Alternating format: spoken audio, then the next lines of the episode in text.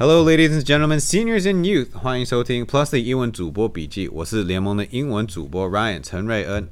每周回顾上周末的比赛，跟我一起录这个 Podcast 是篮球乌托邦的主持人矿矿。我们从这礼拜第七周的礼拜五开始，领航员做客钢铁人，在高雄辛苦联盟的伙伴们。当天下去，呃，看到又是一次钢铁人有机会胜出。但又被逆转，呃，我们要从什么开始？从好的开始吗？还是从呃，要从可惜的地方？我觉得，如果你说钢铁人好的，我觉得第一个是我觉得 Brown 跟 Benson 配的蛮好的。我觉得 Benson 是可能自从工程师那场打布拉那一场之后，我觉得打最好的一场比赛。嗯哼，他看起来在呃面对领航员的禁区，我觉得算是可以予取予求。然后我觉得。唯一比较美中不足的地方，可能就是经验吧。第四节他们是最后只有得了十八分，然后反观领航员这边是看了二十七分，所以最后是有一点力，就是有点心有余而力不足这样。对，所以 Benson 最后是二十八分，对不对？然后十二篮板，但关键的第四节已经被已经被好像已经被追平了，好像第四节刚开始的时候，但是最终五个失误，然后。十二十一投只有六中，哎呀，又是放掉了好的机会。钢铁人目前在主场还没有胜出，两个两次赢球都是在客场。嗯哼，呃，我是电视上看了，也没有觉得领航员，嗯，在前面三节有打的 特别怎么样，但是第四节就是比较稳住了，就是球控制的比较好，然后。防守对到位，然后最后有几个关键的补篮，第二波就最终逆转。呀，因为你看前三节两队的单节数据，就是得分数据的话，其实两队就是有点 back and forth，back and forth。然后钢铁人在第三，像你刚刚讲，第四节一开始是微微领先，可是最后领航员就是有办法补上那个得分的缺口嘛。那我觉得，我觉得领航员还有一点是石信尧这场打的比较好，我觉得我觉得蛮重要的，对对，我觉得 我觉得那个我觉得那个蛮重要的。好，最终领航员一百零一分比九十四胜出，然后到了隔天礼拜六，呃，第二十四场的比赛，工程师对梦想家这两个开始对战，真的场内就会有一股气氛。嗯哼，我在播这场比赛，第一次到。洲际的迷你蛋去办，然后又是一场投篮命中率非常低的比赛。我们可能在我在那个播球的时候有说，哎，联盟第一次两队命中率都在三十五趴之下的一场，就是他们上次上个礼拜天的对战。然后今天又发生，对啊，当然气氛就是你死我活的。然后其实刚开始就马上看得出梦想家杨将轮替上有不一样。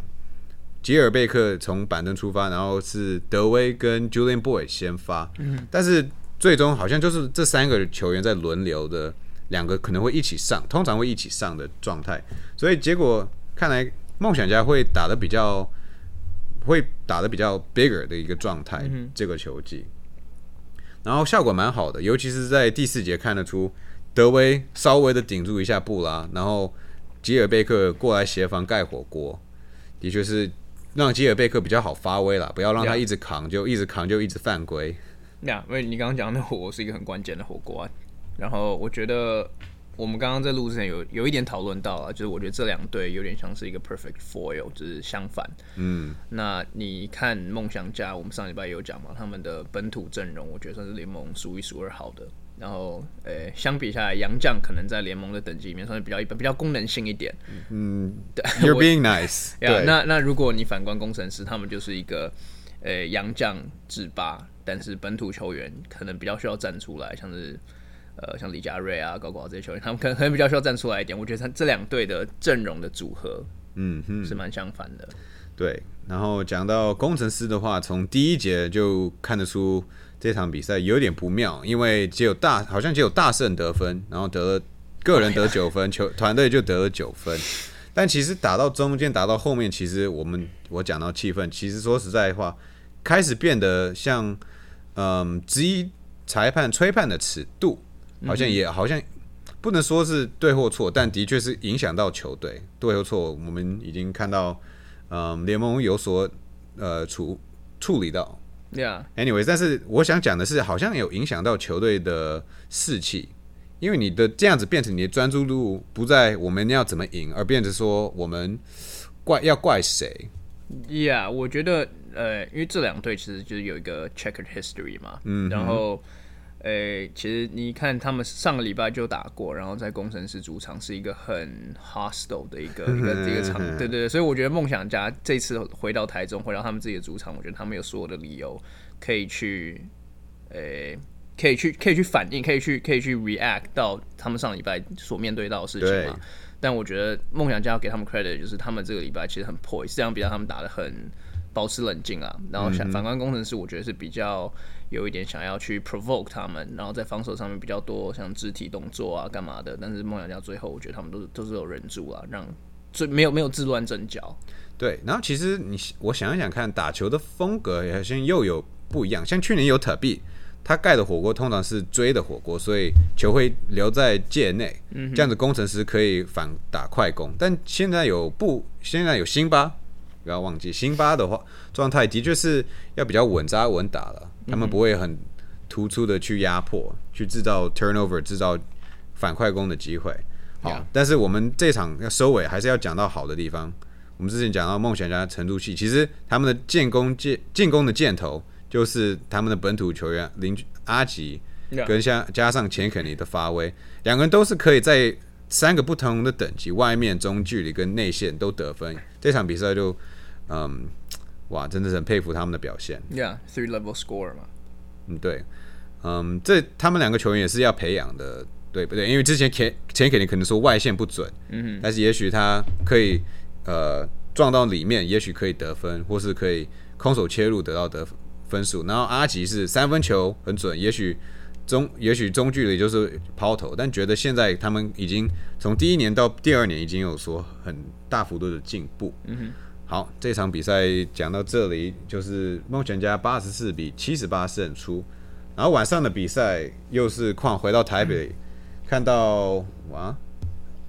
结果是大比分的落差。一样的，勇士还是礼拜六赢不了自己主场的比赛。嗯，最大的关键是从一开始就觉得麦卡洛上个礼拜礼拜天嘛对上勇士只得八分，对被很多人酸，啊结果反而过来又有破纪录的表现。Yeah，我觉得 这这这个对战组合就是国王打勇士这个双北对战组合，我觉得在很多球迷心中应该是他们最想看的。嗯，那像你刚刚讲，麦克麦 McCullough 上一场比赛只得八分而已，所以我觉得勇士，因为他其实初赛的这个 sample size 其实并不是很大，因为他刚刚刚到队上嘛。那勇士我觉得在做 scouting report 上面可能没有预料到他的三分可以这么准。对，对啊，因为你如果你看第一节，尤其是第一节啊，因为他第一节有二十一分破联盟纪录嘛，他尤其在第一节的时候，勇士在对他的防守针对上面，其实并不会去贴紧，就是他们比较会是用一个比较 sag off，离他给他一点距离，去防住他的切入的这个这个 philosophy，但最后很明显就是被 burn，就是什么单节五克三分嘛，嗯哼然后现在我们讲梦想家开始打的比较大的位置，球员这阵容上比较大。然后现在现在国王队也是呈现这个情况。麦卡洛虽然可能不是最壮的洋将，他其实对抗来讲，曾文鼎都可以很如很自然的、很如意的去得分、去进攻、去防守。但现在国王队塔马斯终于回正，他也是打了四十多分钟，所以好像已经健康了。然后戴维斯，尤其是在单注只有一场比赛的时候，也可以上场二十、快二十分钟，还是没有得分，但他不是他的重点跟角色，他但是还是抢下十二个篮板。，Yeah，呃，然后我们回到勇士的话，这是不是他们这个球季以来最差劲的表现吗？因为毕竟三分球三十五投只中四，然后得分只有七十五分。第礼拜六在主场，这 Yeah，发生什么的问题啊？宽，我我其实觉得，因为我们从去年开始就觉得勇士是应该是所有球队里面最稳的嘛，稳定性可能最高的球队。但我觉得你就算是稳定性最高的球队，也不就也难免会有失常的表现。那我其实觉得，我我也不觉得是国王对于勇士的三分有特别设防，还是有特别的战术设防。我觉得真的就是勇士在三分把握度这场没有把握好，像你刚刚讲这样十一 percent 的三分真的是很铁。那再加上如果你在 compound，再加上他们 Carlo 第一节的爆发，洪凯杰那场比赛也是就是在外围外围一直这个狂放冷箭，那我觉得他们输球是蛮情有可原的。对啊，如果你第三个得分点是这这两季可以说是比较低迷，因为因为伤势，曾文鼎得十四分，但其他球员还没有，只有一个张根玉的，好像打到最后的有九分，哦呀，那就是原本很豪华的勇士的阵容没有发挥出来。嗯哼，呃，那反观我们 end on a positive，那要讲的球员，大家可能讨论度比较高的，变成洪凯杰的十八分。嗯，洪凯杰得分的效率真的非常高，这一场八投七中。呀，然后你有没有看他们国王出个影片，是就是他们教练团跟球员的那个 rookies 的那个 shootout？嗯，其实我觉得在那边看出洪凯杰是那一批年轻球员里面外线最准、最最稳定的啊。对啊，呀，我觉得他这场比赛是就完美的展现出来了。对吧、如果我们已经往前推测年度的年度的奖项，年度的奖项，各个的奖项，呀，洪凯杰会比较吃亏的地方，他数据上没有那么大的表现。毕竟，如果要助攻，李凯燕会有很多助攻啊，杨敬明会有很多助攻。要讲篮板的话，当然有很多其他的洋将啊，Quincy Davis 在。超杰他也不会，哇，他有的他的超杰，其他数据上，侯凯杰可能不会那么突出的表现，但他的确有他的一套。呀因为它的功能性，我觉得最多最多就是一个 tertiary，可能第三得分点这样子最多啦。那平常它就是一个 drive and kick 的 option，外线就是可能离开眼切入，他在外面埋伏这样。可是我觉得，如果你要讲到 Rookie of the Year 的争夺战的话，我其实觉得他，他有可能是 front runner，哦，我觉得啊，我觉得，因为你刚刚讲到陈佑伟，可是陈佑伟其实也是因为有塔克的关系，要跟他 share 一个 backcourt 嘛，那也是数据上也是有一场没一场，所以我觉得，我觉得还很难讲啦。我觉得现在对我而言，洪凯杰可能领先他一步这样子。好，最终国王队一百零二比七十五分胜出。国勇士队最后有机会呃追进，但是就是不是他们的，It's not their night。呀，第四节十四分，那我们讲到陈佑伟，我们下一场就是钢铁人对上梦想家在台中。呃，这场比赛刚开始，钢铁人也是取得比较，哇，钢铁人是落后，冒险家取得领先。嗯，这次换了塔克尔跟 Taylor Brown 来搭配，跟他们高雄的凤山体育馆的开幕战一样，呀，又像要复仇两分，呃，落败梦想家。但是我发现，然后麦班达一直指出，麦班达参与我们的英文转播，他指出 Taylor Brown 其实在低位的时候完全没有要攻的意思。但我来看来看去，觉得这是非常没有效的进攻模式，因为你不抢，你在低位。你完全没有要攻的意思的话，你其实害到其他四个球员，因为他们这样没办法切，因为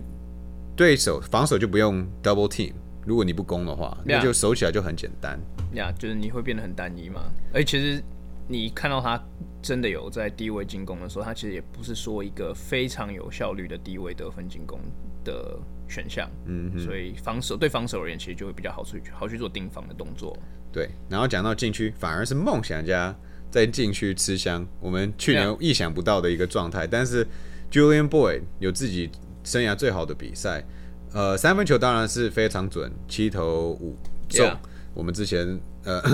呃稍微的鼓励他的，现在转回来，但是内线也是两分球也有九投五中，然后吉尔贝克也有很如意的发挥，得了十二分。嗯就是梦想家 dominate 禁区，反而钢铁人没有 Benson 就会打成这样子，好像在打两个不一样的球风，基本上是这样子。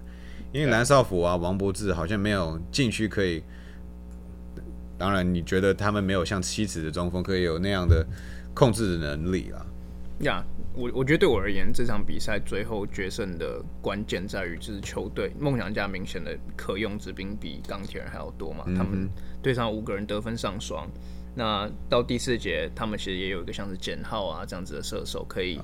对啊，可以突然把他们把这个比赛赢回来。因为其实第四节的时候，钢铁人是慢慢一直追进，一直追进嘛，然后后来又被又被小小的拉开来这样子。所以我觉得在可用在能用的球员上面，我觉得梦想家还是略胜一筹。对吧、大家都看得出来，简浩就是下半场，尤其是第四节要上场的球员要有自己的发挥。然后，其实，在他看起来 not that athletic，活动能力没有那么强。但是，当然，如果你你的篮球智商够高的话，他其实盯上呃对手的吕正儒就是一个大关键。因为吕正儒有第四节反而他也要出挺身而出，嗯有所发挥。但如果有球员对到，聪明的一直跟着，然后让你的出手很困难的时候，那就是做到自己工作。呃，但是但是这场反而钢铁人有机会，呃，反败为胜，在第四节一度追到平手，但是最后，嗯，我们讲到他们轮替的轮次没有那么多，只有四个本土加上杨将两个人轮，嗯，最后还没有胜出。但是我觉得好像梦想家压迫勇士队，逆转了二十分的呃第一场 deficit，然后结果现在钢铁人可以压迫他们，但是有点不一样的方式，是超级他们的防的传球那样的方式，哦而不是超到那个后卫带球过半场的状态，是蛮有趣的。嗯，钢铁人这样子，终于好像终于打出他们 Demarcus Berry 要的球风啊，就是五个全换，然后要很积极超球换，呃，错位的也不会怕。Yeah，可是真的对钢铁人，这真的就是一个 process。你看每每一场赛后记者会，吕正荣也一直讲说，他们年轻球员的 development 一直有越来越上轨道，所以我觉得这个这个才是他们今年可能最大的重点了。好，那最终梦想家八十九比八十二，连两战赢胜出，好像是联盟这个第二个球季第二次嘛，第一次是国王队，连胜，对，在主场连胜，嗯，对吧？之前，呃，哦，刚刚好我们讲到下一个球队，领航员之前有一周在新北国王礼拜五的比赛打，没有 Thomas Ross 的国王，没有麦卡洛，没有戴维斯的状态没有洋将，然后反而到了高高雄钢铁人的，好像礼拜天吧在初赛，然后钢铁人前天晚上，呃，可惜的对，被梦想家逆转第四节，最后的输两分嘛，输两分，最后一分钟输，然后所以钢铁人好像礼拜天就很泄气，对啊，但是领航员这一次对到勇士队，反而他们是从高雄北上到台北的比赛，虽然有一天的休息，好像况你发觉他们球员的表现都蛮累的，没有什么精神。呀因为其实这某方面来讲，算是一个蛮蛮 tough 的 schedule 啦。虽然不是我们俗称所谓的 back to back 嘛，可是它确实是一个你三天要打两战，然后尤其这两战是一个最难一个最背，所以你我觉得你有一点 fatigue，我觉得是可以可以原谅。可是你像你讲，他们上一次赢了嘛，上一次两场都赢了，我觉得这一次呃第就是礼拜天这一场输的这么惨，我觉得 我觉得我没有没有借口。对啊，然后反而勇士这边在礼拜六的晚上比赛，十三个球员都出，然后礼拜天又是十三个球员，两个不一样的大比分差的状态。Yeah，呃，这是第一次，呃，塞瑟夫、伊尔塞瑟跟迪瓜尔来搭配。yeah，然后我们一直在想说什么时候有可能会看到双塔，然后结果是刚好对到呃没有洋将中锋的领航员，效果还蛮不错。因为你发觉迪瓜尔上场时间没有那么久，嗯哼。呀，因为迪瓜尔上场时间其实不到三十分钟，但是像你讲的嘛，我们其实，在之前的 podcast 都有一直讲到说，迪瓜尔不应该只是拿来对付布拉用的武器而已，就是它其实本身是可以有更多功能的。那我觉得这场他就有展现出来嘛，在二十八分钟里面就有二十六分、十二十二篮板。那我觉得很重要的一点是，因为其实这场勇士的球风，我觉得算蛮快的。OK，呀然后你去看迪瓜尔跟他们配的时候，他其实很愿意跑。当然，你不能说他是个 mobile big，但是至少我觉得，当你跟可能去年的你刚好提到这一点，就是去年的 t u b y 或者是今年的这个这个那个 Bullard 的时候，他算是比较愿意去跟球队做 transition 转换的球员。好，这样子勇士队在他们这礼拜 the seventh week 第七周的比赛一胜一负收回。好，所以现在的战绩排名是梦想家、工程师、国王队、勇士队，再来是领航员跟钢铁人，又是四个球队在那个第一名只胜场差在一场以内，呀、又是激烈的呃排名争夺战，要继续下去。嗯好，那下礼拜礼拜五又是在高雄凤山体育馆，钢铁人对上工程师。我们大家知道，上一礼拜第六个礼拜，嗯在礼拜六胜出对工程师吃掉了哦，王柏志吃掉的辛巴的那场比赛，复仇可能会来，我们再看一看。然后一天休息，呃，然后钢铁人要对上勇士队，然后晚上是工程师，好像球季好像第二次对上领航员。哦，好，那矿有什么要补充的吗没有，？OK，好，大家好，我们这一次的 Podcast 就录到这里，谢谢大家收听，我们下次再见。拜拜。